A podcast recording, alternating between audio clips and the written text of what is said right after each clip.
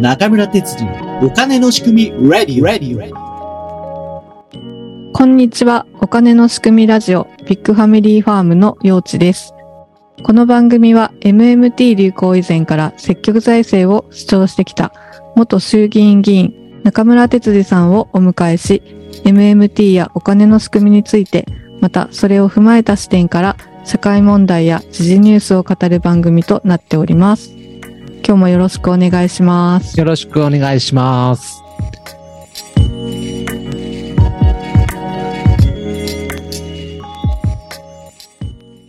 今日は、えー番組を聞いてくださっている方からお便りをいただいたので、うんそちらの質問に答えていきたいと思あ、います。いいですね。はい。実はなんかあの、この前の基礎勉強会にもラジオを聞いて参加してくださった方がいらっしゃって、あ、それ嬉しいですね。ね、少しずつ広がっているのが分かってすごく嬉しかったです。はい。で、今日の質問なんですが、はい。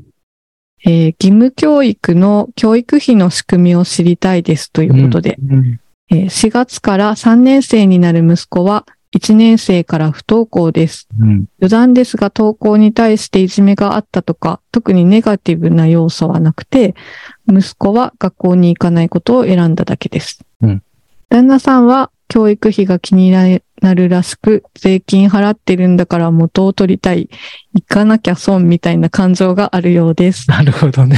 はい。こちらのページによると、こ国税庁の税の学習コーナーですね。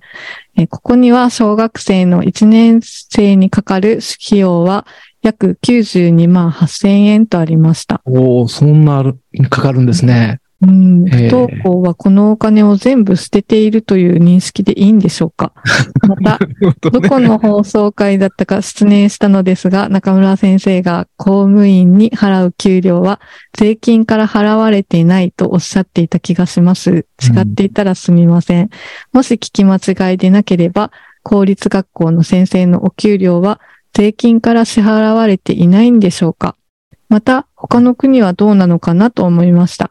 アメリカではホームスクールも一般なようで、私の頭の固いあおじさんもホームスクールいいんじゃないと言ってます。お金の問題に限って言えば日本と違いがあるんでしょうか思いつくままにあげれば不登校なら返金されるとか、そもそも税金で賄われていないとか、取り留めのない話ですみません。ということで、まあ、教育にかかるお金がどこから出ているのかということを質問いただいたんですけれども。うんうんうんうんこれ、まあ本当に難しい話ですよね。実際、まあお金はかかってるみたいですね。そうですね。あの、うん紹介していただいている財務省のページを見ると、うん。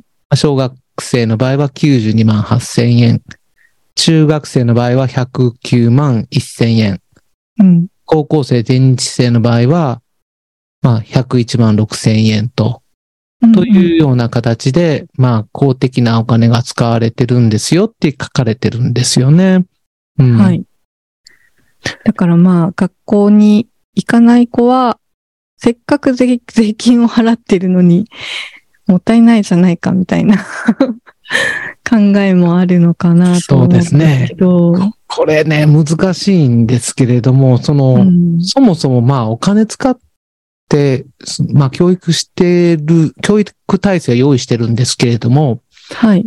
その教育がその子にとって、うん。なんか合ってるかどうかってわかんないと思うんですよ。そうですね。うん。だからいくらお金をかけてそういう仕組みを作ったとしてもですね、うん。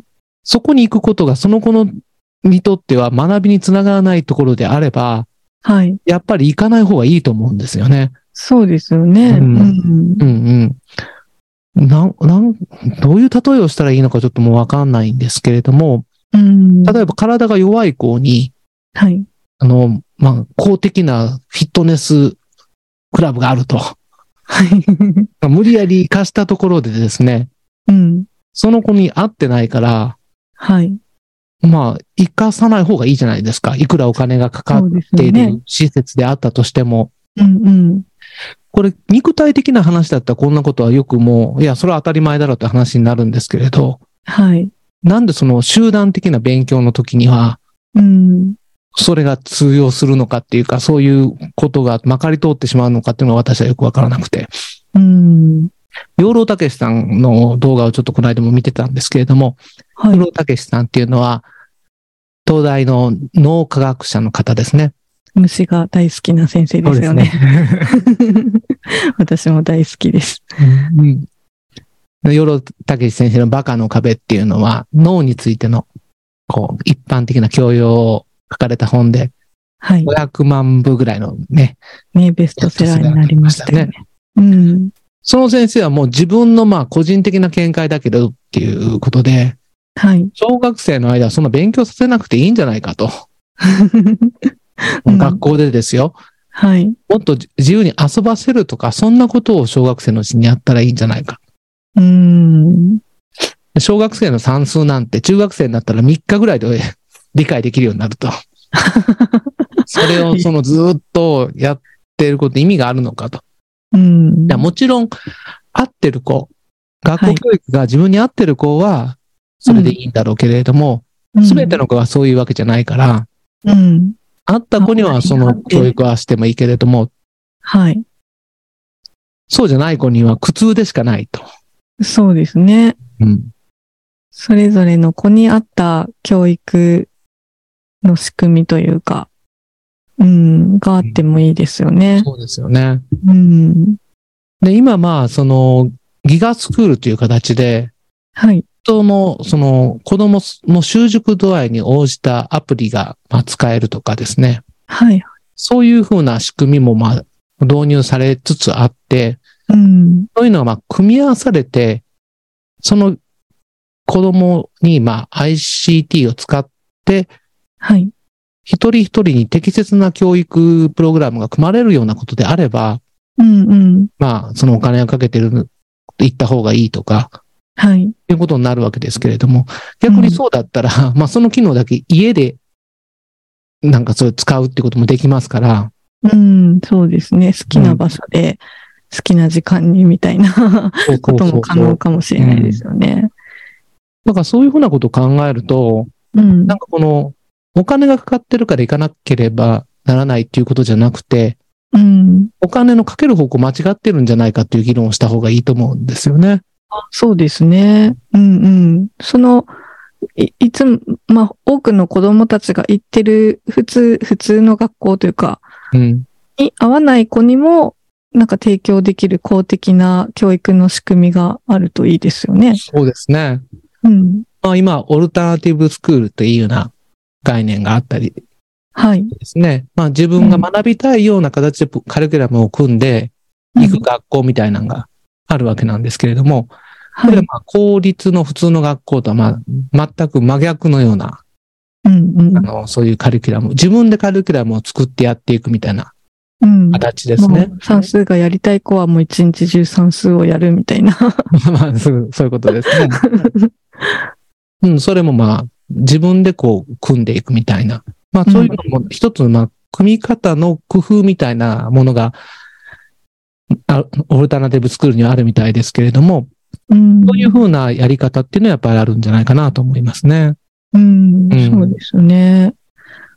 あの、ちょっと、ちょっと前に先生、あの、中村先生が、もう一つ別の、あの、勉強会というか、講演会みたいなの、ズームでやられてた時に、ギガスクールの、あの、ことをやられてる方のお話聞いた時に、うん。その、パソコンで調べることで、あの、辞書を使ったりすることを、うんうん。なんか、いろんな、もうそれぞれ好きなやり方でいいから、その、ひテーマに沿ったものを、あの、自由に調べて発表してくださいって言ったら、本当にみんなそれぞれ好きなパソコンで調べる子もいたり、辞書、辞書とか図鑑を見る子がいたり、友達と話し合って答えを見つける子もいたりっていう、なんかその自由な教室の風景もすごく面白かったですよね。うんうん、そうでしたね。うん。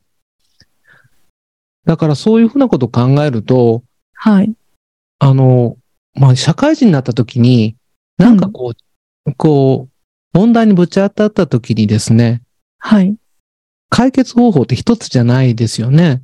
そうですそねも。そも、その解決方法って正解があるわけじゃないのでうんうんどういうその調べ方をしようかとか、解決策を取ろうかとか、うんそういうことから考えていかないといけないとすればですね、大人になって、うん。子供のうちから、まあ、こう、用意されたものをただ覚えたり、用意されたものを理解したりするだけじゃなくて、うん。やっぱりその、自分で主体的にこう、いろいろ調べていくとか、はい問。題を発見していくとか、そういうことも、うん。まあ、それがしたい子にはそういうことが用意されるべきだと思うんですよね。